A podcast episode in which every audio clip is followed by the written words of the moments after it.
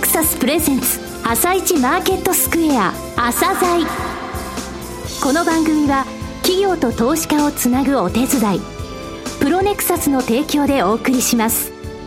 皆さんおはようございます。アシスタントの玉木葵です。それではスプリングキャピタル代表チーフアナリストの井上哲夫さんと番組を進めてまいります。井上さんよろしくお願いいたします。よろしくお願いします。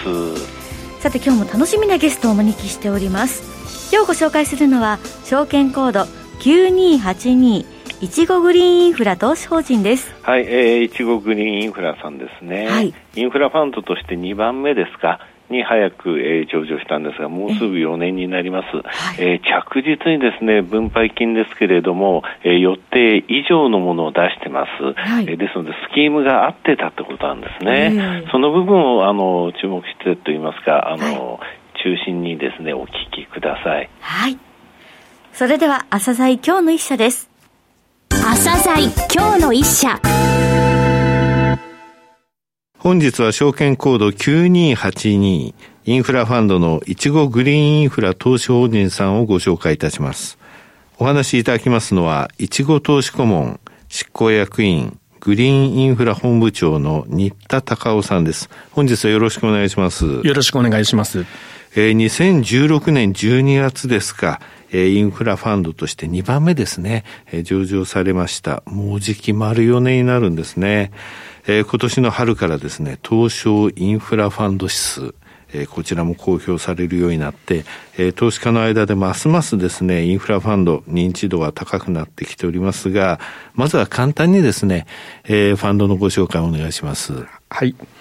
インフラファンド市場は2015年4月に創設され、いちごグリーンは2016年12月に上場しました。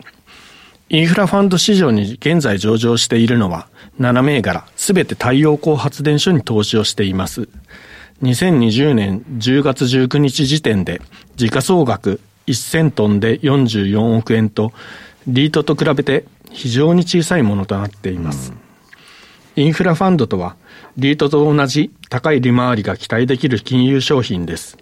リートを簡単にご説明申し上げますと、広く投資家から資金を集めて不動産に投資をし、運用して得た賃料収入などを元に投資家に分配する金融商品です。リートを買うことは不動産のオーナーになることと言えます。一方、インフラファンドは広く投資家から集めた資金を発電所などのインフラ施設に投資し、運用して得た収入をもとに投資家に分配する金融商品です。インフラファンドを買うことは、インフラ施設のオーナーになることと言えます。うん、リートもインフラファンドも上場株式と同様に証券会社に売買の注文ができます。いちごグリーンは我が国のグリーンエネルギー需給への貢献、グリーンインフラという新たなアセットタイプの投資機会を提供するという二つの社会的な使命を掲げて約4年前に上場しました。いちごグリーンの大きな特徴は3点あり、それは安定性と成長性、スポンサー企業であるいちごグループの強みを活用していること、投資主価値の最大化ということです。ポートフォリオの概要についてお話ししますと、現在、保有発電所数は15発電所で、北海道から九州、沖縄まで全国各地に所在しています。その取得価格の合計は114億円、パネル出力は29.43メガワットとなっており、これを世帯の使用電力数に換算すると、11,374世帯の年間使用量に相当します。また、平均の売電単価は38.7円キロワットアワーと比較的高くなっており、これは現在73.1%が固定価格買取制度であるフィットの売電価格40円の契約となっているためです。なるほど。38.7円なんですね、売電価格の平均。ですので、初めの40円の時に契約した発電所っていうのが非常に多いということですね。さて、特徴を3つ挙げられました。安定性と成長性という言葉がありました。この部分についての取り組みですね。お話しください。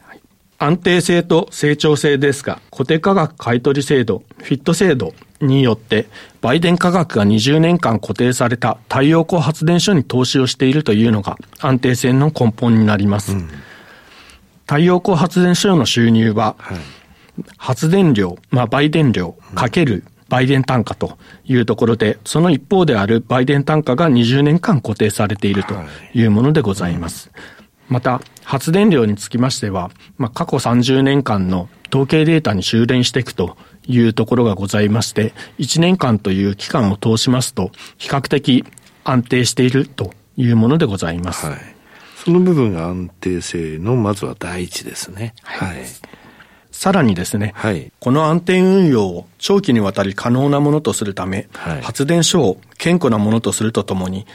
高度な技術に支えられた統合監視等のオペレーションを行っています。統合監視のオペレーション。具体的にはどういうことなんですか？はい。具体的には太陽光パネルを列ごとに管理するストリン監視システムを導入し、リアルタイムで発電所の稼働状況をチェックすることによって、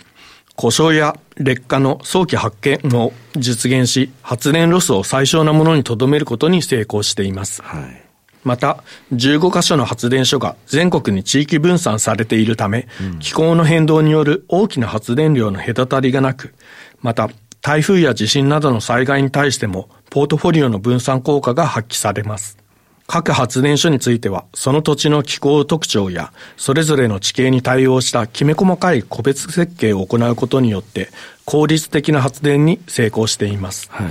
例を挙げますと、北海道での積雪対応として、通常平地であれば10度であるパネルの角度を課題を高く設置することによって30度で設計したり、うん、また沖縄県では綿密な荷重計算を行った上で設置場所に応じて課題の強化を行うという台風対応が取られています。なるほど。30度っていう雪が落ちるってことですね。そうです。あの太陽光パネル自体が発電を開始しますと熱を持ちますので、はいはい、あの角度を30度にすることによって熱で溶け出すのと同時に滑り落ちやすくなってると。そういう状況なんですね。30度。スキーで言っても結構な角度ですもんね。30度ってね。ね。そういうことなんですね。さて、発電実績の上振れですよね。これあの、投資主に還元されると、そういうスキームなわけですが、この部分についてもお話しください。売電収入から事業運営費用を控除した全額が投資法人の収入となりますが、最低保証日射量で計算される売電収入については、オペレーターが保証していますので、この部分が基本賃料になります。はい。この最低保証日射量は P85、えー、っと、専門用語で P85、P とはパーセンタイルで統計用語になります。うん、100年のうちで85回達成できる水準のことを指しています。まあ、ほぼほぼ達成できますよっていうレベルですね。そうですね。100年のうちは85回。85回。はいはい。で、この P85 を上回った部分は実績連動賃料として収入となります。はい、この部分も投資主に還元できるスキームになっています。えー、今言われたこの P85、100年のうち85回発生するであろう部分が基本賃料。これが最低保証日射量としてオペレーターから保証されていると。で、それを上回った部分が実績連動賃料として、えー、投資主に還元されるということですね。はい。はい。また、いちごグリーンは他の多くの年2回のインフラファンドと違い、年1回の決算としています。これによって決算時に季節要因による投資法人の収入、ひいては投資主への分配金に大きな変動が生じにくいという特徴があります。いちごグリーンは長期安定収益を裏付けとして10カ年という極めて長期についてキャッシュフローを予想し、これをもとに分配金予想を開示しています。そうですよね。10年予想を立てられてるわけなんですよね。この分配金予想というのは先ほどの基本の部分の基本賃料の P85 ではないということですね。はい。この予想については、保証された P85 の部分ではなく、平年並みの日射量である P50、つまり100年のうち50回発生するであろう日射量を業績の前提としています。さて、決算期は6月ですよね。直近2020年6月期の決算についてお話しください。はい。2020年6月期ですが、発電量は気象予想を0.1%上回る3431万キロワットアワーとなり、自然災害や出力抑制の影響はあったものの、ポートフォリオの分散により安定的な発電量を確保することができました。うん、営業収益 NOI についてもそれぞれ気象予想を上回り、この結果、一口当たりの当期純利益は気象予想を208円上回る1611円となり、一口当たり分配金は気象予想を222円上回る3802円となりました。また、来年6月期の一口当たり分配金につきましては、この6月期から18円増額となる3820円を予想としています。はい。NOI とこれ、純収益のことですね。こちらについても、えー、予想を上回ったということですね。はい上場されてもうすぐ4年ですね、えー、インフラファンド市場の広がり、えー、そしていちごグリーンインフラ投資法人の運用、振り返られてどんな感想をお持ちでしょうか？2011年の大震災以降、脱原発を掲げて見切り発車で始まった固定価格買取制度、いわゆるフィット制度ですが、再生可能エネルギーが主力電源となるための制度の見直しが現在なされています。この数年間は正直、制度変更に振り回されてきた部分もありますが、市場価格に上乗せした価格で買取価格が決定される PIP 制度や撤去費用の積み立ての義務化など、新しい制度も決まり、再エネ発電も整備され、産業として成熟していくと考えています。はい。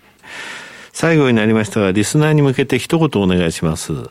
最近 ESG 投資という言葉をよく耳にされると思いますが、環境に優しいインフラ資産へ投資をしているインフラファンドは、まさに ESG 投資そのものと言えます。サステナブル、持続可能な社会への実現に向けてインフラファンドを応援していただくことは、リスナーの皆様のお子さん、お孫さんなど次世代への投資になると思っています。今後ともインフラファンド、中でもいちごグリーンインフラを何卒よろしくお願いします。新田さん本日はどうもありがとうございました。ありがとうございました。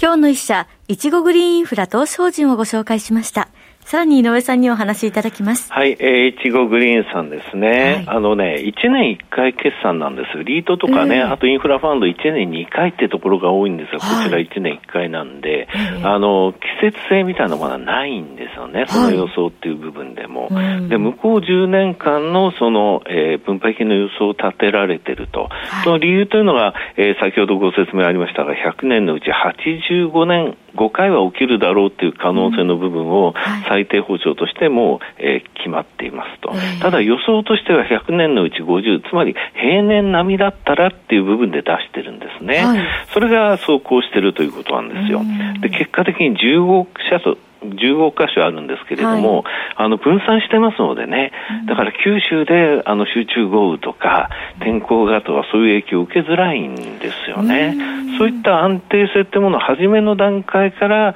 よく考えて作られたっていうことなんですよね。はい、今回、菅首相がですね、2050年、えー、温室効果ガスゼロっていうのを出しましたよね、所信表明演説で。はい、所信表明演説まだやってなかったんだね、これ。ね、1ヶ月以上かけて、えー、やったんで、あれ、まだやってなかったんだ、そういえばと思ったんだけども、はい、えー、こういった中ね、これからまた、あの、このインフラファンドっていうもの自体がね、大きくなっていくと思うんですよ。うん、他の、あの、再生可能エネルギーも含めてですね、こういった中 ESG のお話最後ありましたけれども、はい、この ESG っていう部分で、えー、世界の投資家、国内もそうですけれどもね、ここに合致してなければもう買わないっていう条件が入ってるんですよ。今年の8月、9月も設定された投資って ESG だらけ。はい、で海外の機関投資家もリートも含めてね、日本のインフラファンドってものの ESG 性の高さってものを分かってるんで、はい、あのそういった意味でもインフラファンドこれからもますます注目度が高まると思います。はいそれでは一旦お知らせです。企業ディスクロージャー IR 実務支援の専門会社プロネクサス。上場企業のおよそ6割2200社をクライアントに持つ。これはアジア証券印刷の時代から信頼と実績を積み重ねてきたからこそ。さらにプロネクサスが目指すのは企業と投資家をつなぎ日本の株式市場を活性化させることです。プロネクサス。私たちは個人投資家の皆さんを応援します。井上哲夫今日のストラテジー。それでは井上さん、後半の解説もよろしくお願いいたします。はい、いよいよ大統領選ですけれどもね、両方ともその、えー、負けたっていう宣言しないで随分と長引くんじゃないかっていう話になってるんでね。はい、ただ、そういった中、やっぱりマーケットがちょっとリスクオフの動きに入ってるんですよ。えー、アメリカの恐怖指数 VIX なんですが、はい、えー、昨日、今日とね、30を超えたんですよ。えー、今朝終わって33.35。20超えるとね、ちょっとあの、動揺度が、市場の動揺度が高いって言われるんですが、はい、この33.35って実は6月26日の34.73以来、えー、4か月ぶり高い水準なんですね。で、先週ね、はい、日本でもマザーズ指数が急落したんですよ。はい、それから日曜日にビットコインが急落したんですね。えー、こういうのってリスクオフの動きの時出てくるのね。はい、で、他を見てみても、為替の世界でアルゼンチンとか南アフリカとかトルコ、こういったあの主要通貨でないといいますかね、新興国の通貨が下落してるんですよ。はい、ですので、リスクオフの動きが出てるんですが、日本について非常にですね、堅調な動きになってるのね、うん、感能度が低いんですよ、アメリカに対して。はい、で、えー、昨日の朝終わったマーケットで随分とね、アメリカダウにがものすごい大きく下げたっていうニュースやってたと思うんですが、えー、日経平均そんなに下げなかったという状況なのね。はい、ただヨーロッパの方はね、もうあのフランスが1か月間もう1回ロックダウンするんじゃないかとか、スペインはもう25日に非常事態宣言してますしね、イタリアも26日から映画館と劇場閉鎖それだけでいいのかって感じもするけれども、はい、そういう状況になってて、となると4月、6月期の GDP 悪かったですと、これはもうしょうがないと、はい、で7、9月期については、まあ、鋭角的に戻ってますと、はい、ここまでももう分かっていることだと、10、12月期、来年の1、3月期って、このまま、えー、戻ってきてくれるというってたシナリオが随分と崩れつつあるぞということになってるんですよね。だ投資家心理としてはその部分がちょっとまず、えー、コロナの影響でというところがあるということ、それから大統領選をめぐる、えー、不透明感、いつまでも決まらないんじゃないかとか、銃で武装した市民がなんか昨日もね、アメリカ全部出てたみたいで、えー、そういった中、えー、やっぱりこの番組でね、ずっと言ってきた新型コロナに対する追加の経済対策、これトランプ大統領は今朝ね、ツイッターで、もうだめだと、もうこれ大統領選の後だろうと、ペロシ下院議長は本当に意固地よっていうのを、まあ、無入信財務長官も言ったけれども、はい、なってるのね、えー、80歳なんだけども、この下院議長、女性ですけれどもね、はい、あの下院があの優勢だったら民主党、はい、まだやるっていう意欲を CNN のテレビのインタビューで出してたのね、えー、すごいですね。これ、バイデンさんだあの大統領になってですね、はい、ペロシさんが下院議長っていうと、79歳と80歳なんですよ ね。平均年齢がだいぶ。いやお元気でということなんですが、はい、日本の方がね、じゃあこうやってこの今の無視している状態続けられるかっていう29日のアメリカの決算にかかっていると思う。はい、これどういうことかっていうと、アルファベット、グーグルの、えー、会社ね、はい、アップル、ツイッター、アマゾンドットコム、フェイスブック、これらがすべて29日に決算発表、これ次第だと思いますよ。はい。どう、どうなるでしょうね。うん、気になります。井上さん、本日もありがとうございました。また来週もよろしくお願いいたします。この後は東京市場の寄り付きです。朝鮮この番組は企業と投資家をつなぐお手伝いプロネクサスの提供でお送りしました。